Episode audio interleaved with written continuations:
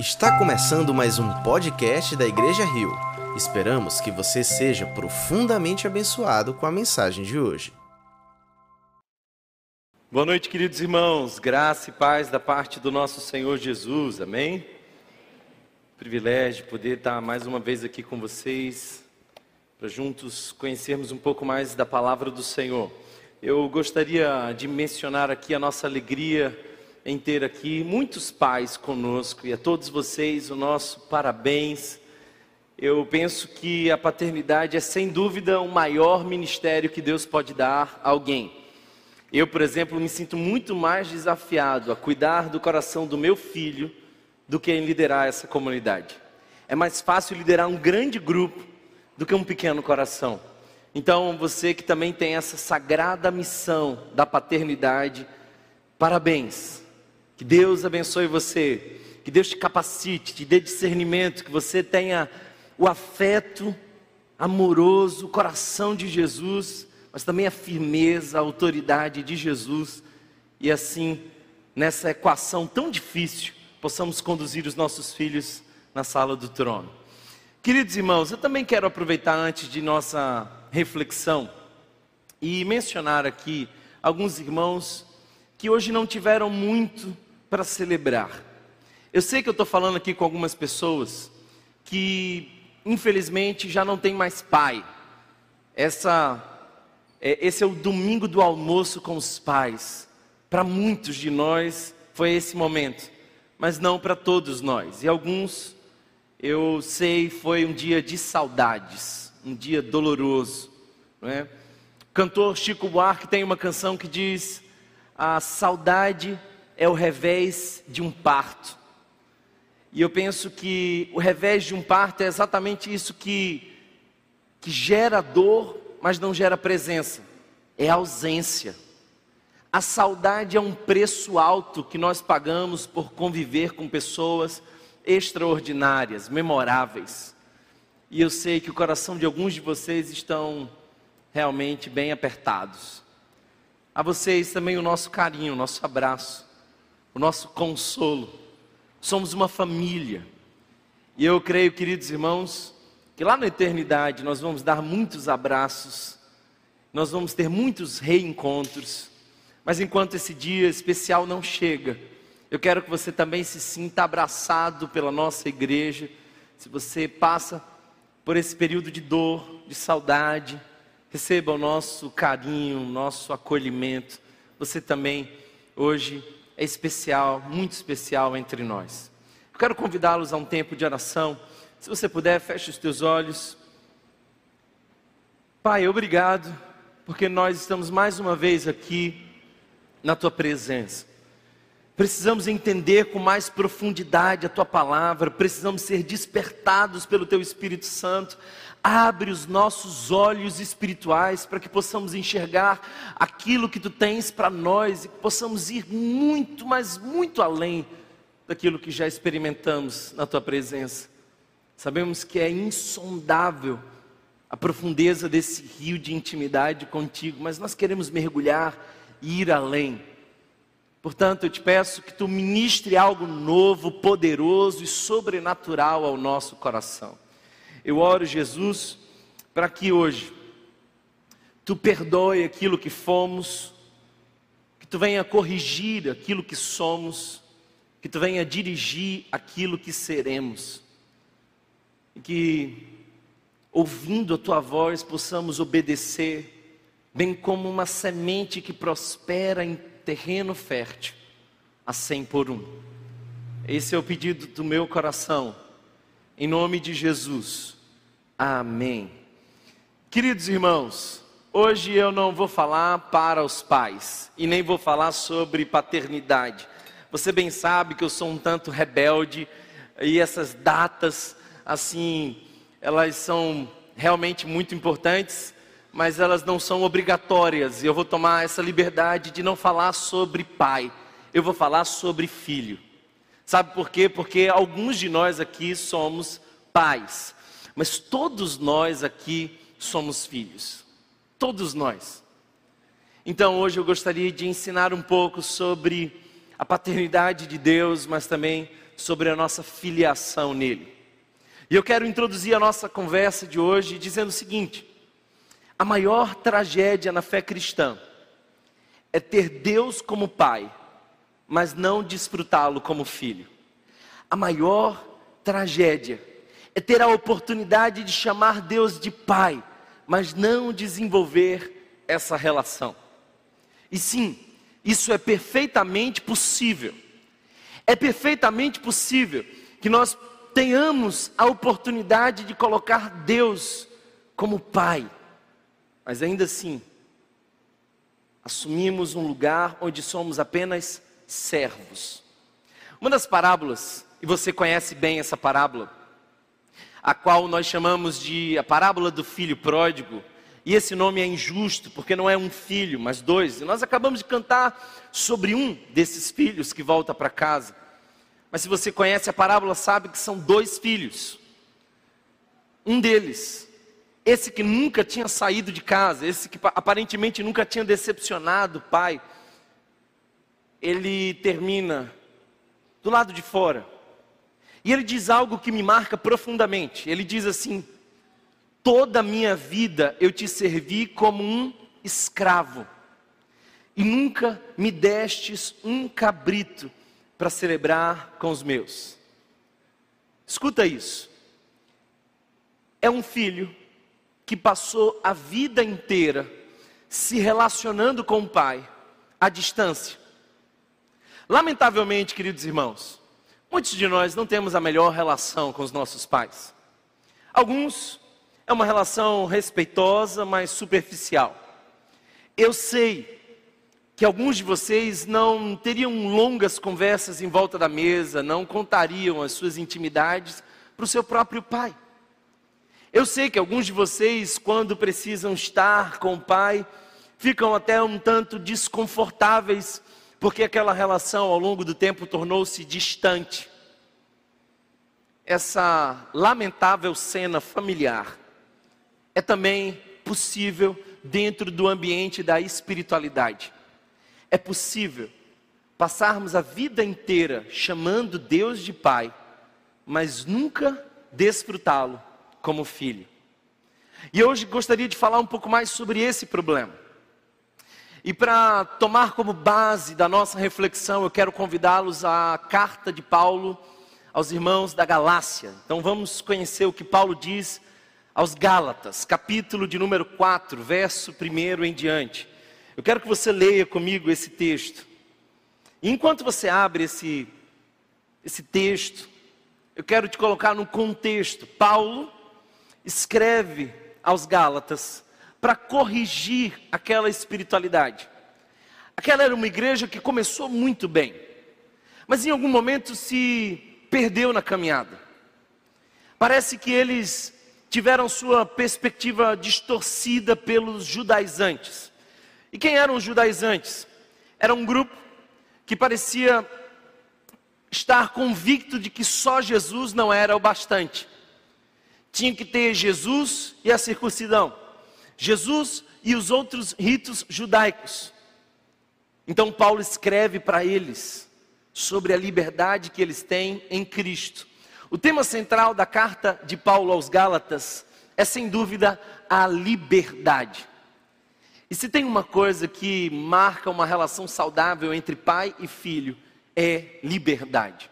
Por isso eu quero que você leia os versos do primeiro ao sétimo, do capítulo 4. Nós vamos estudar esse texto. E eu quero convidá-lo a manter a sua Bíblia aberta. Nós vamos expor esse texto. Eu espero que essa palavra encontre endereço no seu coração, como tem sido no meu. Digo, porém, que enquanto o herdeiro é menor de idade, em nada difere de um escravo, embora seja dono de tudo. No entanto, ele está sujeito a guardiães e administradores até o tempo determinado por seu pai. Assim também nós, quando éramos menores, estávamos escravizados aos princípios elementares do mundo, mas quando chegou a plenitude do tempo, Deus enviou seu filho, nascido de mulher, nascido debaixo da lei, a fim de redimir os que estavam sob a lei para que recebêssemos a adoção de filhos. E porque vocês são filhos, e porque vocês são filhos. Deus enviou o Espírito do seu Filho aos seus corações, a qual clama: Abba, Pai. Assim você já não é mais escravo, mas filho. E por ser filho, Deus também o tornou herdeiro. Que palavra!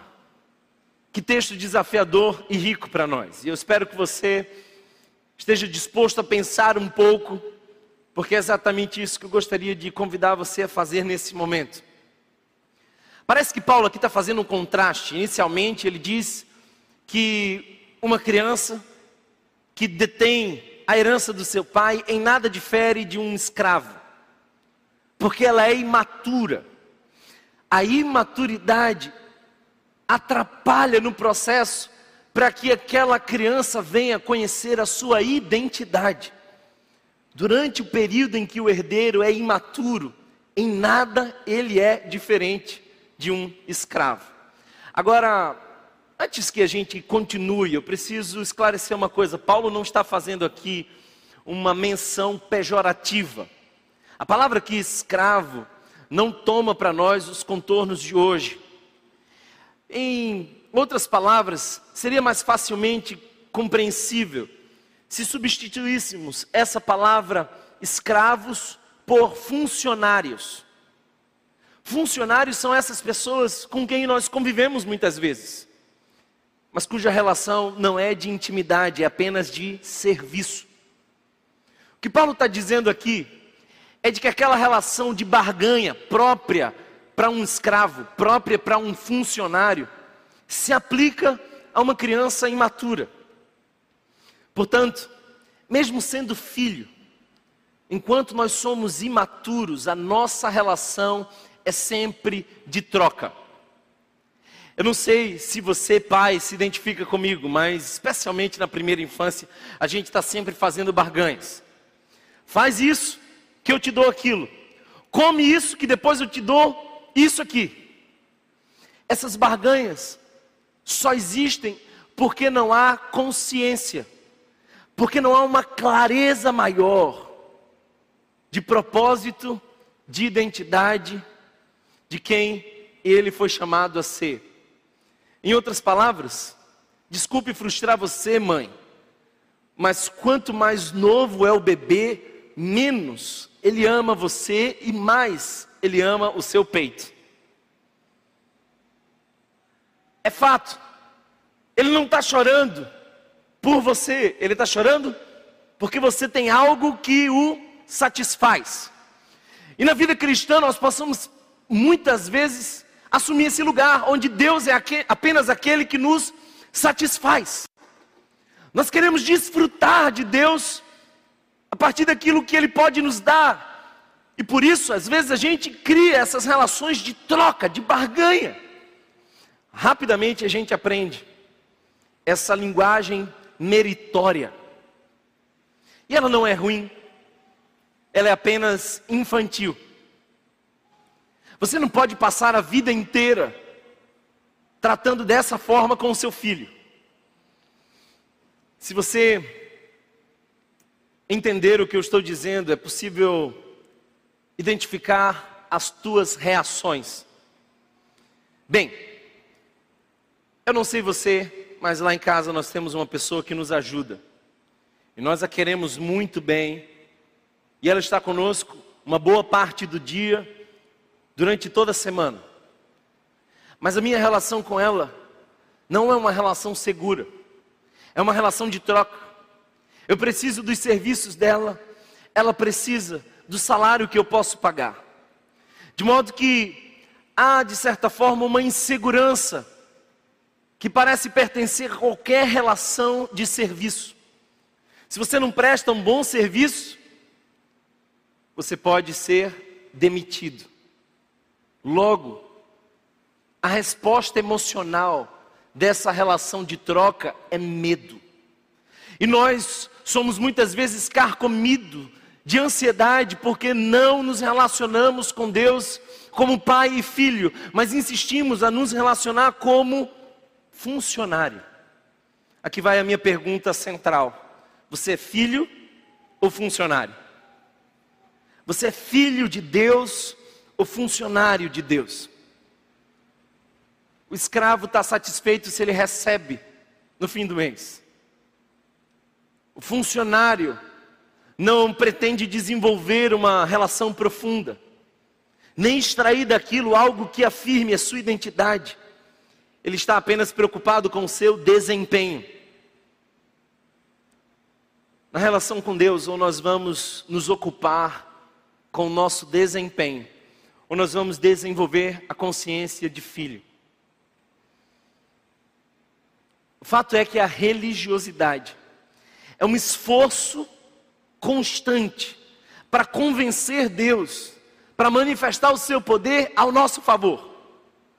Então a gente fica fazendo todo aquele esforço para dizer: Deus, por favor, faz por mim alguma coisa. É isso. Muitas vezes nós vivemos com Deus. Não é uma relação que pretende alcançar conhecimento, mas reconhecimento. Tem gente que quer convencer Deus de que é bom bastante para ser abençoado, e não que o deseja bastante para conhecê-lo mais e mais. Agora é, é importante que você entenda, e se você é pai, isso fica ainda mais fácil, que Deus não tem esse interesse com você. Não é essa a relação que Deus quer estabelecer com você. O pai não pretende passar a vida inteira julgando o comportamento do filho, mas o pai pretende curar o entendimento do seu filho. Eu, por exemplo, não quero criar uma lista enorme de coisas que meu filho tem ou não que fazer. Eu quero forjar um caráter e ajudá-lo a desenvolver uma identidade que o permita fazer as suas escolhas. Logo, eu não quero ser o juiz do meu filho, eu quero ser o pai do meu filho. É claro que as coisas erradas me incomodam, mas essas coisas erradas não são foco. Eu lembro de uma pessoa que me perguntou: Olha, como é que eu corrijo uma irmã da igreja que está numa prática equivocada? E eu falei para aquela pessoa: Olha, primeiro, entenda que aquela prática equivocada é muitas vezes a ausência de conhecimento de Deus. Então, antes de você chegar denunciando uma prática equivocada, pergunta para ela o quanto ela conhece de Deus. E era uma irmã que exibia decotes exagerados. A pergunta é simples: quem é Jesus para você? Como Jesus gosta que você viva? O que ele pensa do que você veste, do que você faz, de como você vive, das coisas O objetivo do pai é gerar consciência no filho. Portanto, não é sobre sair do errado para o certo, mas é sobre sair da ignorância para o conhecimento. O pai quer ser conhecido. Deus não está interessado no seu serviço. Deus está interessado no relacionamento. Eu vou contar uma história que talvez ilustre melhor isso. Às vezes eu gosto de lavar o meu Fusca. Ah, o meu Fusca é especial. Eu mesmo gosto de colocar a mão, ir limpando. E por vezes eu chamo o meu filho para me ajudar. E quando eu chamo o meu filho para me ajudar, não é porque eu quero que ele tenha um ótimo desempenho e acelere os processos para que os resultados sejam maximizados. Quando eu chamo meu filho, é porque eu quero ter um tempo com ele. E sabe de uma coisa? Quando meu filho está lavando meu carro comigo, eu demoro mais. Porque eu muitas vezes preciso desfazer o que ele está fazendo. Eu já estou enxugando e ele está molhando. Eu estou tirando o sabão e ele passa o sabão de novo. Mas eu não estou interessado na performance do meu filho, mas na intimidade que eu posso desenvolver com ele. Essa semana eu fui pego com uma cena interessante. Eu trabalho de casa e no intervalo entre um paciente e outro, sempre vou na cozinha pegar uma água e eu vi um movimento suspeito de uma pessoa suspeita na nossa garagem. E era o meu filho, com uma flanela cheia de areia enxugando meu fusca.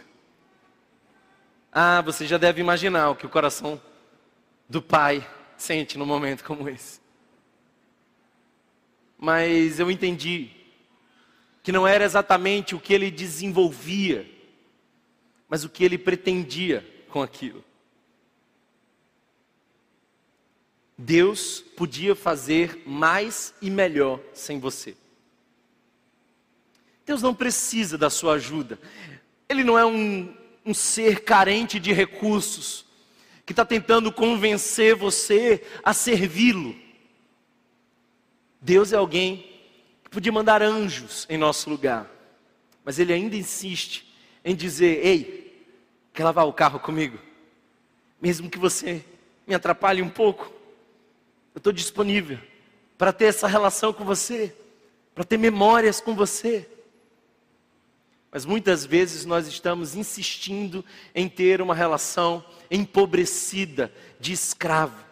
Por isso que muitas vezes o evangelho foi reduzido a uma mensagem comportamental. Parece que muitas vezes o evangelho já não é algo que liberta, mas que adestra. Parece que a teologia é a de Pavlov. Parece que é essa coisa de condicionamento de certo e errado. E às vezes eu vejo a infantilidade de algumas pessoas que vêm para mim dizendo: Pastor, eu posso fazer isso, eu posso fazer aquilo. E eu percebo então que elas ainda estão raciocin raciocinando na lógica do jardim da infância da fé. Porque quando alguém vem para mim perguntar o que pode e o que não pode, é porque ela ainda não tem o conhecimento profundo de Jesus, a ponto de conhecer a vontade de Jesus, e conhecendo a vontade de Jesus, ela se autorregular em sua existência. Alguém está entendendo essa palavra? Eu não estou preocupado em esclarecer para você o que você pode e o que não pode. Eu estou preocupado em te mostrar mais claramente a relação com o Abba, Pai. Porque quanto mais perto você está de Deus como filho, mais você conhece a sua vontade, mais você é guiado pelo Espírito Santo, mais o Senhor conduz você. Portanto, o Evangelho não é um pacote de regras, é um convite a uma relação. O Evangelho não é uma lista de doutrinas de pode e não pode. O Evangelho é um convite a uma caminhada com Jesus, e caminhando com Ele, nós somos moldados à Sua imagem e semelhança. O Evangelho não pretende transformar o seu comportamento, mas a sua consciência. E lhe dando uma nova consciência, certamente você terá um novo comportamento. A minha pergunta para você é essa: você é filho amado ou um funcionário atemorizado? A tua resposta emocional diante da vida é de medo ou de paz? Talvez você diga: Eu sei, Thomas, eu sei. Eu sou filho amado. Eu sou filho amado. Aí você canta: Eu sou filho de Deus mas você vive como se fosse um funcionário prestes a ser demitido. Eu já vivi assim. E eu, às vezes, preciso policiar o meu coração para não voltar a viver assim. Eu vivi dentro de uma lógica espiritual que eu precisava fazer a manutenção da salvação. Então tinha dia que eu estava salvo, tinha dia que não. Era uma montanha russa, dependendo dos meus comportamentos, ou eu ia para o inferno ou para o céu em horas. E às vezes a minha oração mais sincera era dizer: Deus, não volta agora não, que o bicho vai pegar se tu voltar. Eu era um funcionário prestes a ser demitido. Eu preciso dizer para você: Deus é pai. E um bom pai não põe o filho para fora de casa. Um bom pai está sempre disposto a recomeços. Eu sei que você sabe que é filho, mas quem sabe as tuas emoções não refletem isso na prática. Há uma diferença gigantesca entre funcionário e filho. Os funcionários de Deus são aqueles que enxergam a fé como uma tentativa de se tornarem melhores e fazer o bem. Aí você vem com esse discurso, não, é porque a fé me faz uma pessoa melhor e eu quero fazer o bem. Eu tenho um tanto de dificuldade com esse povo que fica dizendo assim: eu quero fazer o bem. Escuta uma coisa: um discípulo de Jesus não faz um bem, discípulo de Jesus faz missão. Ah, vamos fazer o bem ao próximo. Nós não estamos fazendo bem ao próximo. Nós estamos numa missão silenciosa e revolucionária de implantar o reino de Deus e a sua justiça e mostrar Jesus como o caminho, a verdade e a vida. Alguém está entendendo essa palavra? Funcionário precisa obedecer e cumprir esses deveres externos sob pena de, em falhando, ter a rejeição. Em nenhum lugar das Escrituras aparece essa coisa de Deus riscando o nome que ele escreveu do livro da vida. Mas nós insistimos nessa coisa. O funcionário não desfruta do privilégio da relação. Eu lembro de uma pessoa que trabalhou na nossa casa um tempo. E um dia eu a vi cozinhando e falei assim: para um pouco, senta aqui. Ela ficou assustada. Eu falei assim: me conta a tua história, para o almoço, eu quero ouvir você. E então ela começa a contar uma história dolorosa de traumas, de ausências, e ela começa a chorar copiosamente lá na cozinha de casa. E então eu comecei a orar por ela, interceder por ela. E era notório o quanto ela estava impressionada com a mudança da relação, porque funcionário não espera intimidade. Para de tratar Deus como se Ele fosse o teu patrão. Deus é o teu pai. Deus é o teu pai. Ele quer intimidade. Ele te chama para a mesa. Ele quer relacionamento com você. Para de ficar tratando Deus como se Ele fosse aquele que tem as bênçãos e Ele vai dando à medida que você vai merecendo. Essa relação de merecimento não existe. Nós vivemos pela graça. Se Deus fosse dar o que você merece, você estava no inferno, meu amigo. Por favor, nunca faça essa oração idiotada de dizer: Deus, faça justiça comigo. Porque se você faz esse pedido e ele escuta, você vai para o inferno. Deus não fez e nem fará justiça conosco, porque Ele imputou a nossa injustiça no Seu Filho Jesus. E a graça é a injustiça de um justo morrendo por injustos, logo tendo o poder de justificá-los. Quem tem ouvido, ouça. Isso é graça. Funcionário não desfruta da relação. Filho, sim. É tão lindo perceber que às vezes eu estou trabalhando em algumas reuniões até importantes em casa. E aí meu filho entra. Eu estou lá fazendo uma reunião e ele aparece aqui. E antigamente eu me incomodava com isso, porque eu não sou sempre um bom pai. Mas eu entendi que toda vez que eu dizia para o meu filho, sai! Não, não, não, não, não!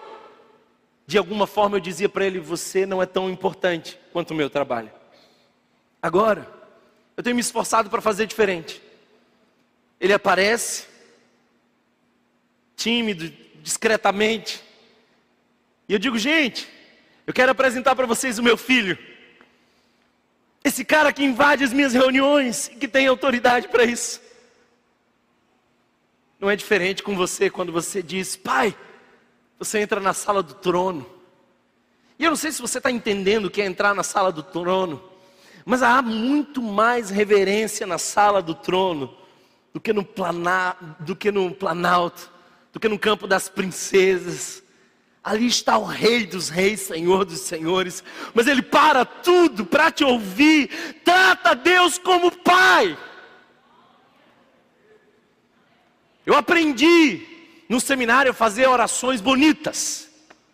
Hoje eu desconfio de quem faz, porque essas orações bonitas impressionam, muitas vezes são admiráveis, só não são respondidas, porque muitas vezes não são sinceras. A maioria das pessoas que me perguntam, Thomas, como orar, já sabem como orar. E respondendo essa pergunta, às vezes a gente estraga o diálogo. Não sei se você está entendendo, mas eu vi orações. Senhor que está nos mais altos céus, que me genoflexo diante de vossa majestade. O que, é isso? Que me genoflexo, é, eu fico de joelho. Os fariseus oravam assim, para impressionar o patrão. Mas Jesus aparece. E Jesus traz um conceito revolucionário de oração. Porque enquanto uns diziam que era no monte, outros diziam que era no outro. Enquanto uns diziam que era de um jeito, outros diziam que era de outro. Aí Jesus é interrogado pelos discípulos: Mestre, eu vejo que os rabinos oram de um jeito e eu vejo que você ora de outro. Como é que a gente deve orar?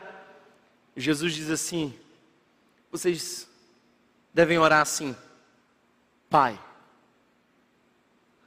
Pai. Isso desmonta toda a lógica da religião. Porque diante do Pai eu não preciso da performance. Você pode convencer a qualquer um que não mora na sua casa, mas você não convence os de casa. Quem é de casa sabe quem é você. Pai,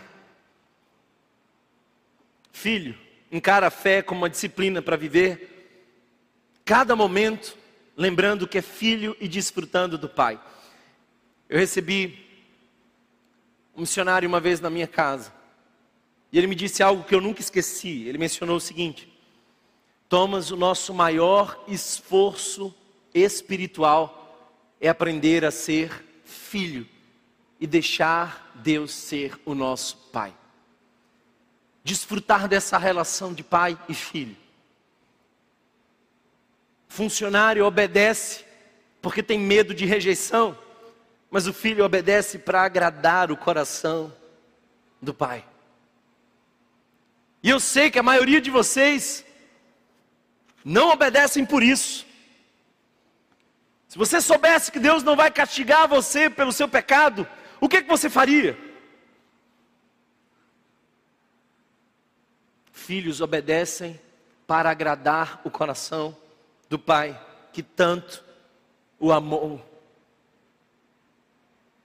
Filhos não se preocupam muito com os outros, mas depositam sua confiança no Pai e desfrutam da relação com Ele.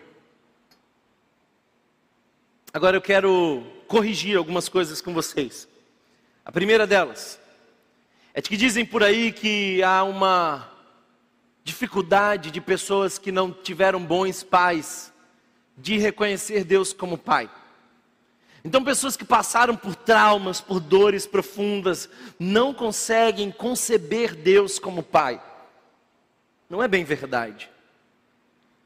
Porque o ser humano cria o seu conceito, quer de maneira positiva ou negativa. Quer porque ele viu que era bom, ou porque ele projeta exatamente o oposto do que ele vê. E é um princípio filosófico. Se você julga algo ruim, você pressupõe o que é bom. Você só pode dizer que o seu pai é ruim porque você imagina que seja um bom pai. Logo, todos nós temos no inconsciente coletivo uma presença de pai bom. Deus é o nosso bom pai. Apesar dos seus traumas, das suas dores, não confunda o Abba Pai com o seu falho Pai.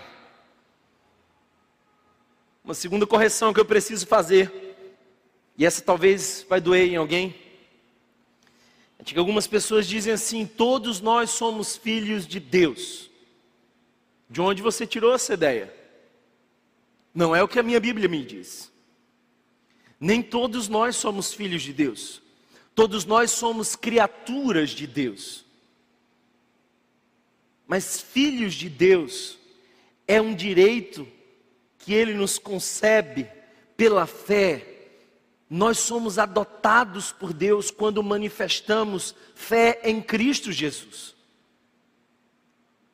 Ser filho de Deus não é algo inerente a quem nasce, é algo próprio de quem experimentou nascer de novo.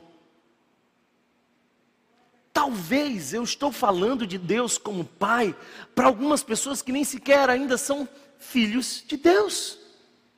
Se você nunca rendeu o seu coração a Jesus, se você nunca tomou a decisão de confessar a Cristo, se você nunca montou um trono do coração e, e convidou Jesus a sentar nele, quem sabe você ainda precisa passar pela experiência de ouvir a voz de Deus dizendo: Tu és meu filho amado em quem eu tenho prazer.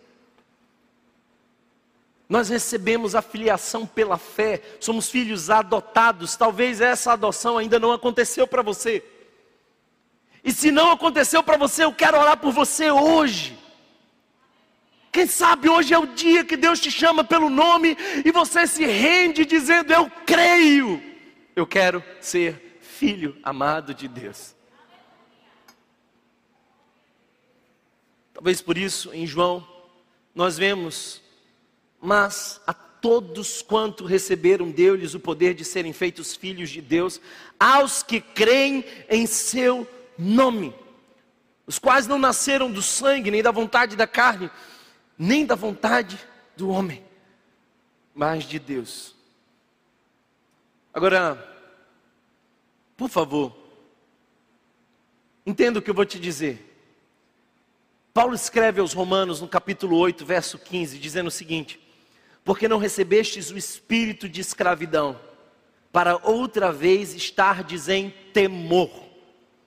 O medo é a evidência de um espírito de orfandade. A ansiedade pode ser um sintoma de alguém que vive como se não tivesse pai. E aí Paulo vai corrigir essa igreja e diz assim: Mas recebestes o espírito de adoção de filhos, pelo qual clamamos Abba, Pai. Abba, Pai. Queridos irmãos, é claramente possível viver como escravos, mesmo sendo filhos de Deus. Você pode ter um Deus Pai disponível para você e ainda assim não desfrutá-lo como filho.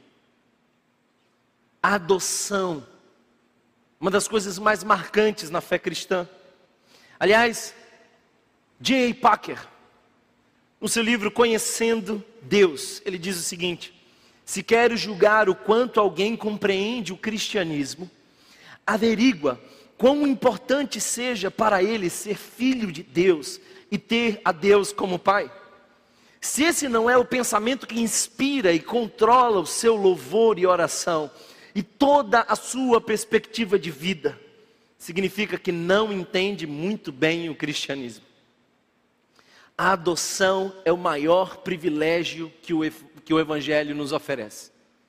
A maior de todas as bênçãos é quando Deus, justo, santo, bom, convida cada um de nós para morar em Sua casa.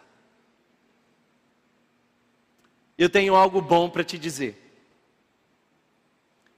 Eu não sei se você sabe, mas alguns casais ficam na fila da adoção esperando por um bom tempo. E aí eles recebem as crianças. E essas crianças, obviamente, como foram institucionalizadas vêm com muita frequência com traumas, com feridas, com medos, com mazelas emocionais. E não raras vezes esses pais, depois de algumas semanas, chamando a criança de filho e deixando a criança chamá-los de pai, eles voltam à instituição e devolvem os filhos, como se fossem objetos que viessem com defeito, como se fosse uma devolução de um consumidor.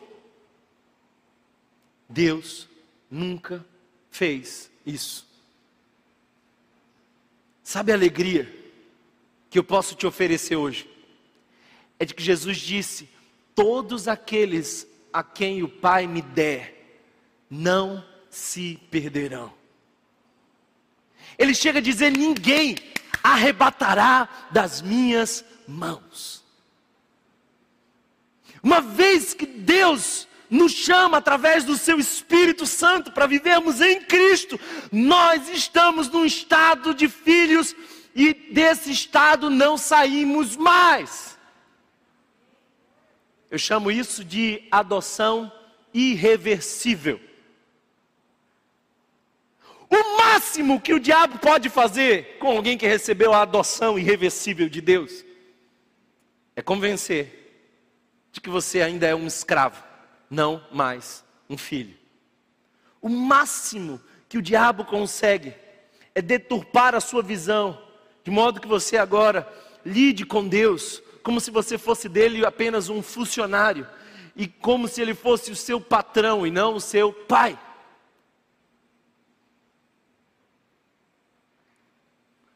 Eu acho precioso um detalhe desse texto.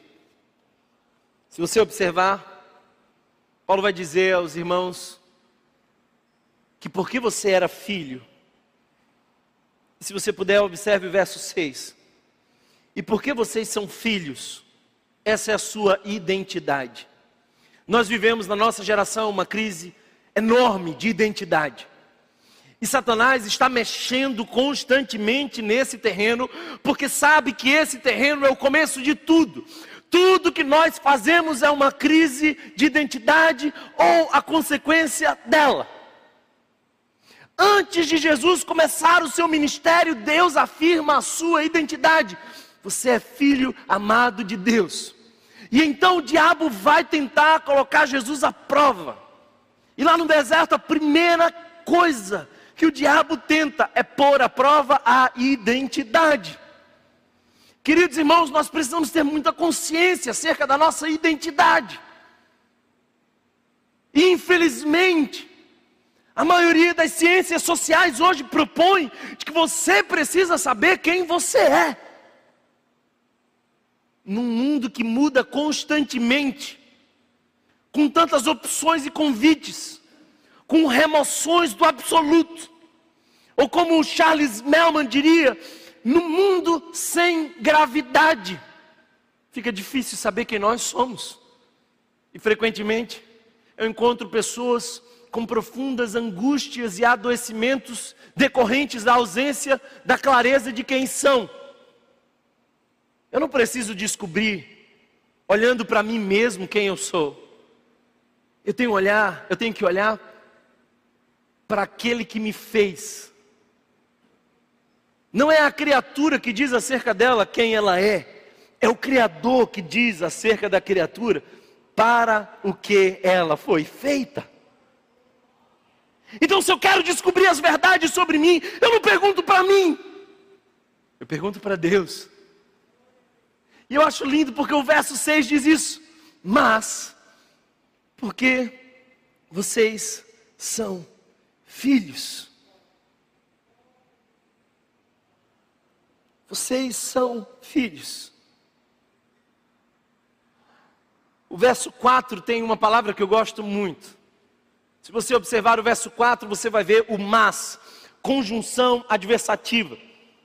Eu ainda vou fazer uma série de sermões, cujo título é O Mas de Deus. Não é o mais de Deus. Quem quer o mais de Deus é o escravo. Alguém está entendendo o que eu estou falando? Um funcionário quer o mais do patrão. Vai ter aumento? Participação de lucros, uma maravilha. O funcionário quer o mais. O filho já tem tudo. A gente fica dizendo assim uns para os outros: Deus abençoe você, Deus abençoe. Mas deixa eu te dizer uma coisa: biblicamente, olha para Efésios e você vai entender. A Bíblia nos diz que Deus já nos abençoou com toda sorte de bênçãos espirituais. Não é que Deus conteve uma coisa e ele disse assim: eu só vou dar se esse camarada merecer. Não! Deus, quando te chamou de filho, te deu todas as bênçãos espirituais. Não falta nada. Por isso a gente não precisa do mais de Deus. Cristo é o mais de Deus. Porque a gente estava nessa infância da fé que a lei produzia. E olha para o Antigo Testamento e você vai ver com clareza essa infância da fé.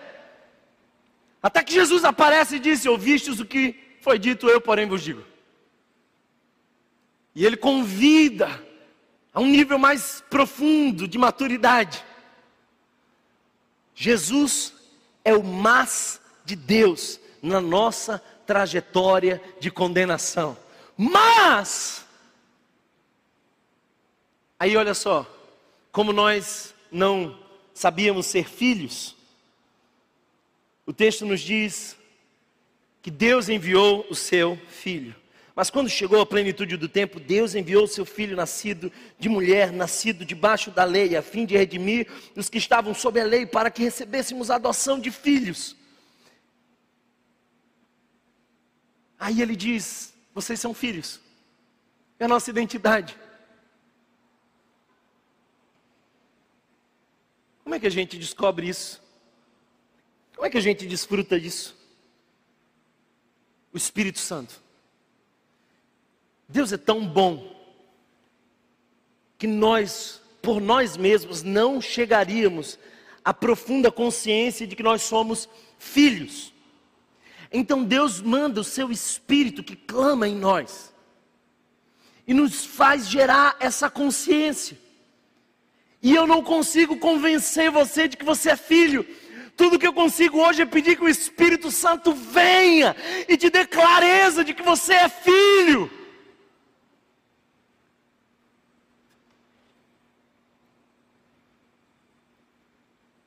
Você é filho.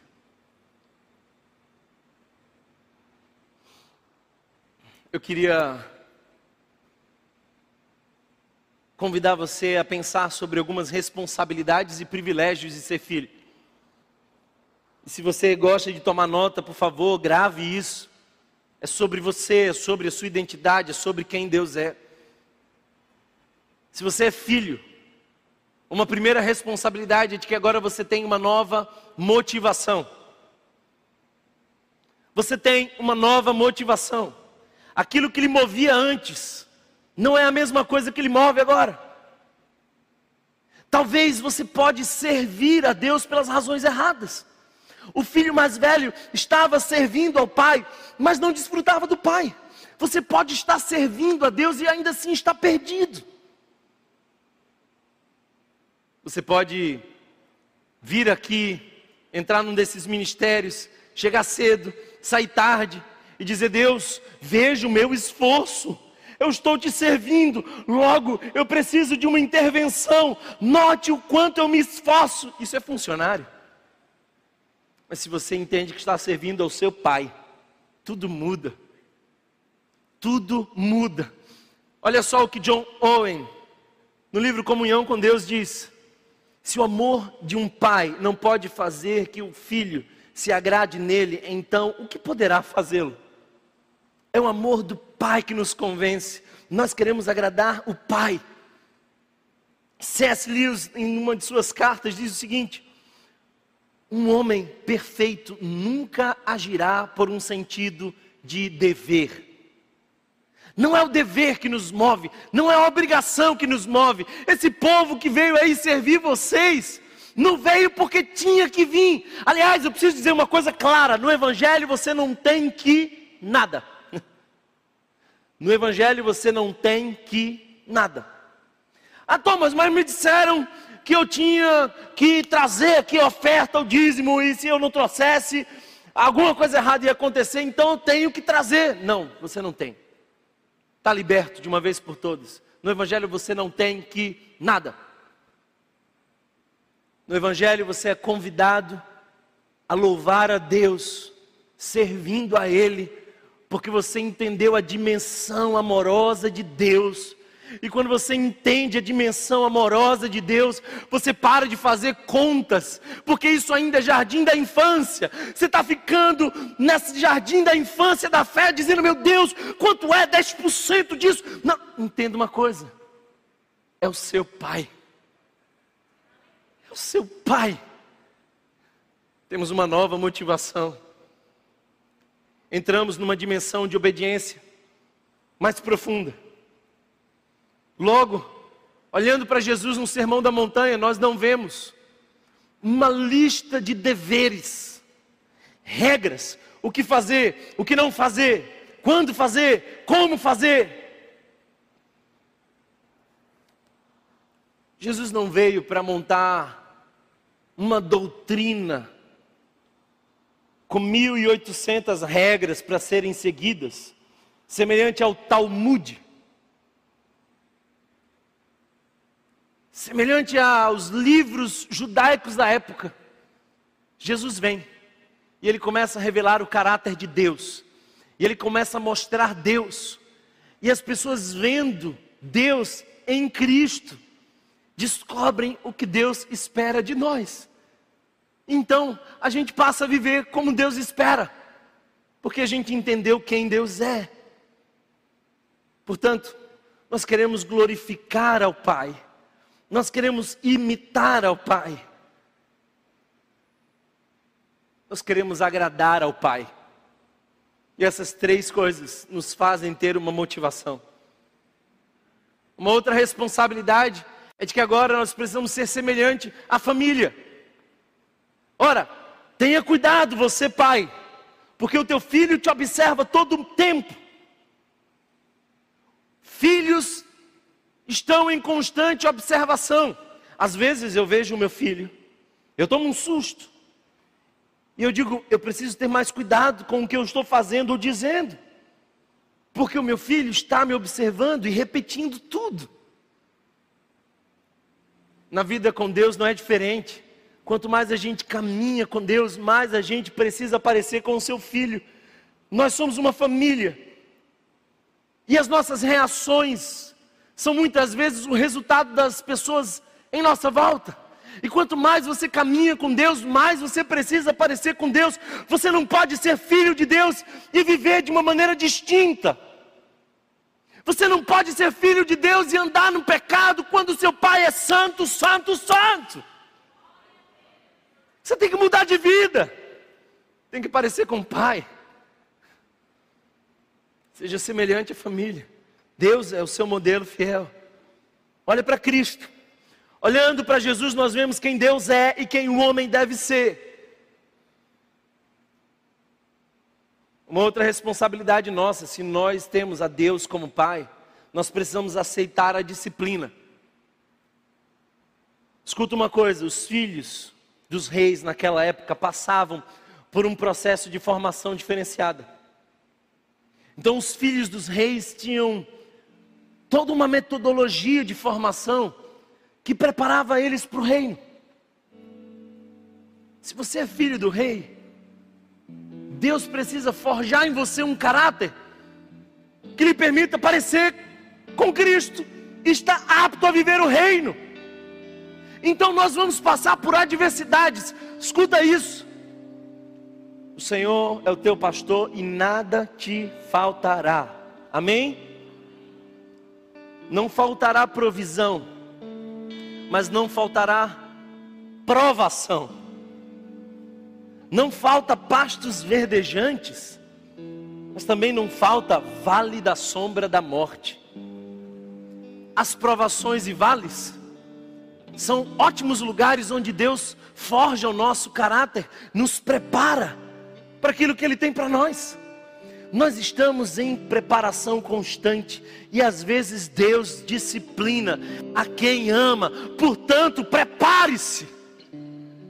Para de ser um filho mimado dizendo: Deus, onde estás? Aprenda, até mesmo na cruz, assim como Jesus dizer: Abba, Pai. Percebe que o sofrimento desumano que Jesus passa na cruz não afeta a identidade dele de filho, não afeta o conhecimento dele de seu pai, é na cruz, num aparente abandono, que ele diz: Meu pai, aba pai. Agora eu quero caminhar para o final e te dizer os privilégios, porque não é só responsabilidade, é também privilégios. E o primeiro deles é segurança. Os psicólogos dizem, e são unânimes nisso, de que a formação da criança precisa se dar dentro de um ambiente de segurança. Quando pais são instáveis, quando o casamento dos pais oscila, quando as crianças já não sabem o que esperar, elas introjetam insegurança.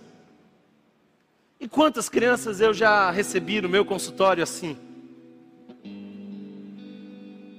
O ambiente para se formar uma criança é sempre o ambiente da segurança. Eu sempre digo para o meu filho que eu amo mais a mãe dele do que ele. Isso pode parecer aos seus olhos uma coisa assim, quase que, meu Deus, não se diz isso um filho. Diz sim. E ele sente que a relação ali é segura e que aquela família é estável. E ele não fica com medo do amanhã, ele desfruta cada dia, porque ele sabe que nada vai mudar. Deixa eu te dizer uma coisa: bons pais não põem filhos para fora de casa. E eu vim aqui te dizer que a primeira coisa que você tem nessa relação de filho e pai é segurança. Está definido você é filho, há lugar na mesa de Deus para você. Nada vai mudar. Por isso, que a primeira carta de João diz no capítulo 3: Vede quão grande amor nos tem concebido o Pai. Esse é o amor que gera segurança. Para de se concentrar nos seus fracassos, nos seus medos, nos seus traumas. Segundo privilégio de quem é filho, intimidade. Note que a palavra aqui é aba. Aba, pai. E aqui é uma palavra hebraica que as crianças pequenas quase que balbuciam para falar com seu pai. É uma forma carinhosa e infantil. É o painho da intimidade. Eu lembro de um amigo que esteve no Muro das Lamentações, e ele estava ali enquanto alguns judeus ortodoxos também faziam suas orações. E enquanto ele orava, ele começou a ouvir uma voz infantil que dizia: Aba, Aba, Aba. E ele olha para o lado e tem uma criança, bem pequena, puxando a calça do pai, querendo atrair a atenção. Aba, Aba, esse é o meu pai, que me dá intimidade com ele. Surpreenderia você se eu pegasse o telefone e ligasse para o Biden, o presidente uma das nações mais importantes. Hello, Biden! Você ia ficar surpreso? Biden é hoje, amanhã não é. Foi eleito agora, amanhã sai do trono. O meu pai governa eternamente. E eu chamo ele de Abba. E é interessante porque aqui há um detalhe no grego. O Espírito em nós clama clama. E essa é uma palavra grega que também poderia ser traduzido por gritar. É uma expressão de liberdade íntima. É alguém que não tem nenhum constrangimento na presença de Deus, mas diz: Abba!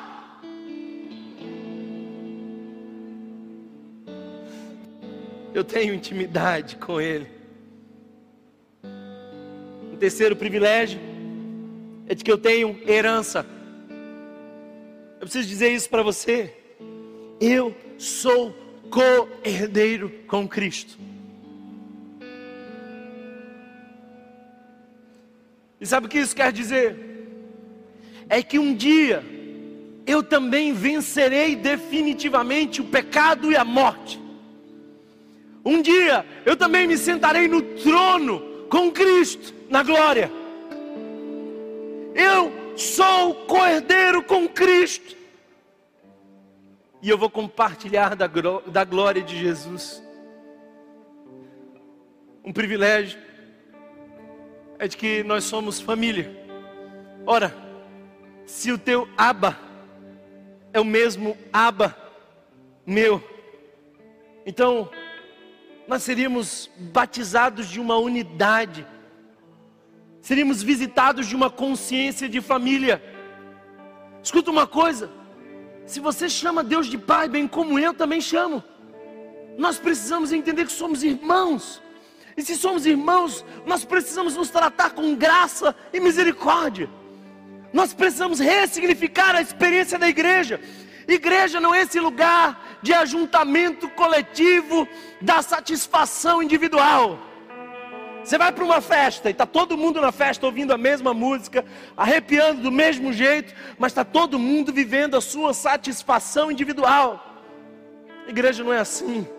Igreja é família. Igreja é família. Nós somos irmãos.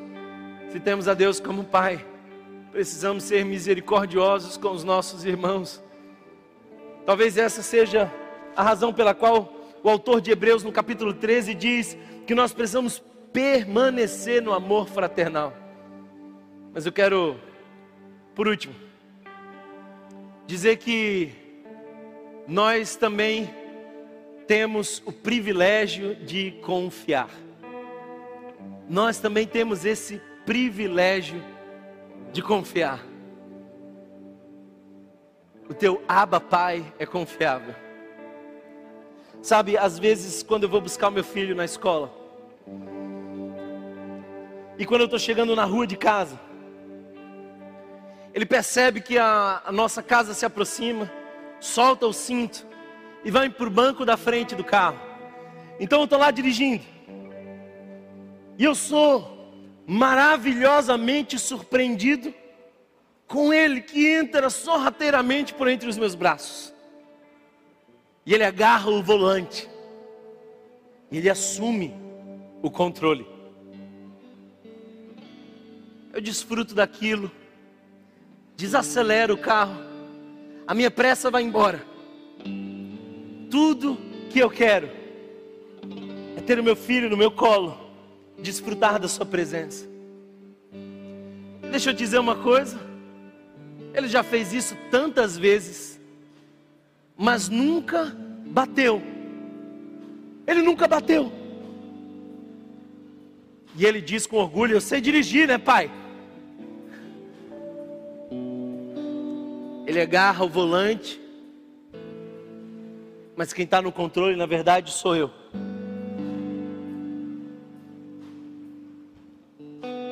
Quando a gente não sabe quem está no controle, a gente fica com medo de qual é a rota que a gente vai escolher se vai acontecer algum acidente, se vai bater, se vai dar errado. A gente vive nessa neurose. Até que a gente descobre que a gente não está no controle. Um dia, eu estava preocupado, angustiado, perguntando para Deus se ia dar certo, o medo de errar, muitas tribulações, desafios enormes. Aí Deus disse para mim: lembra, você não tem que se preocupar com a direção, você só tem que se preocupar em estar no meu colo. Você não tem que ficar ansioso com se vai dar certo ou não vai. Você só tem que confiar num Pai que controla todas as coisas. Eu não sei se você chegou aqui hoje preocupado, angustiado com o teu amanhã, dizendo: Meu Deus, o que, eu estou fazendo nesse volante? Descansa, confia. Quem na verdade está no controle é quem sempre esteve no controle, é o Abba Pai. E você pode confiar, você pode descansar. O medo, a ansiedade é a resposta de quem é funcionário de Deus. A paz é o resultado de quem sabe quem está no controle. É o Pai, é o Abba Pai. Eu quero orar por você. Eu quero pedir que você tenha hoje uma visita do Espírito Santo. Jesus disse certa vez: Vós que sois maus, sabem dar boas dádivas aos seus filhos, quanto mais o meu Pai que está nos céus lhe dará o Espírito Santo a quem pedir. O que, que Deus pode te dar que seja infinitamente melhor do que qualquer outra coisa? O Espírito Santo. O mesmo Espírito que te ajuda a entender que você é filho e que Ele é Pai. Eu quero orar para que Deus te dê o Espírito Santo. Eu quero orar para que você receba o Espírito que te faz clamar, Abba, Pai. Todo movimento religioso te faz focar no comportamento para tentar provocar Deus alguma reação. Filho, só quer desfrutar de Deus como pai. E esse é o convite do Evangelho. Não é uma religião, é uma relação. Eu não vim aqui te oferecer uma religião, eu estou te convidando para uma relação com o Pai. Feche os seus olhos onde você está. Quero fazer alguns convites. O primeiro deles é para você que nunca entregou a sua vida a Jesus. É para você que ainda não professou publicamente a sua fé em Cristo. Você nunca de fato disse: Jesus, eu me rendo, eu creio em Ti como Senhor e Salvador da minha vida, e eu quero ter a Deus como um Pai, eu quero ser adotado como filho. Se você é uma dessas pessoas que toma essa decisão hoje, todos com os olhos fechados, eu peço que você tome coragem de erguer uma de suas mãos onde você estiver, apenas para que eu possa orar por você. Se você é uma dessas pessoas que está entregando a sua vida a Jesus, confessando a Cristo como Senhor e Salvador da sua vida. Se você toma essa decisão hoje de ser filho, de entender quem está de fato no controle, ergue uma de suas mãos. Eu quero orar por você. Amém. Amém. Glória a Deus. Senhor, eu sei que essa é uma noite de salvação, onde pessoas saem da instância de criatura e entram no hall de filhos amados. Recebe, recebe esses que hoje manifestam arrependimento e fé, para a glória do teu nome. O segundo convite que eu quero fazer é para você que anda angustiado, você está com medo, você foi tomado de pavor, eu vim aqui dizer o que o apóstolo Paulo disse: não foi te dado um espírito de medo, mas um espírito que faz você clamar: Abba, Pai. Se você precisa hoje ser visitado pela paz do Espírito, se você precisa ser abraçado pela consciência de que você é filho, se hoje Deus te chamou para a mesa, te chamou pelo nome e disse: Filho, eu tenho um lugar para você, eu amo você.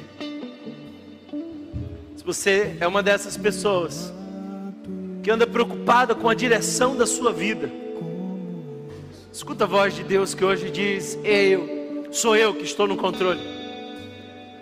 Sou eu quem estou conduzindo a tua história.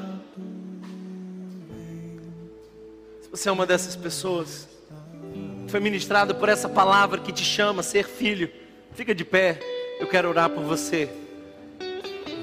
Apenas se essa palavra alcançou o seu coração, e se hoje você diz, Pai, eu quero confiar em Ti. Eu não quero viver com ansiedade, com essas neuroses. Eu não quero viver com medo. Eu quero sim desfrutar da tua presença. Eu quero ser abraçado pela tua paz. Obrigado, Senhor Jesus. Porque tu és o filho a quem nós precisamos imitar. Nós não queremos ser o filho mais novo da parábola que abandona o pai. Nem queremos ser o filho mais velho da parábola que tem o pai como um patrão. Nós queremos ser o filho que conta a parábola. Nós queremos parecer contigo, Jesus. Nós queremos não ser mais escravos do medo. Nós queremos declarar a nossa filiação em Deus. Nós queremos desfrutar de uma paz que excede todo entendimento. Portanto, nos visita hoje, Senhor. Nós clamamos, ministra sobre nós, Espírito Santo. Que hoje nós sejamos levados a uma consciência mais profunda, onde não somos mais funcionários, mas filhos que clamam: Abba, Pai. Abba, Pai. Amém. Se você foi abençoado por essa mensagem, compartilhe com alguém, para que de pessoa em pessoa alcancemos a cidade inteira.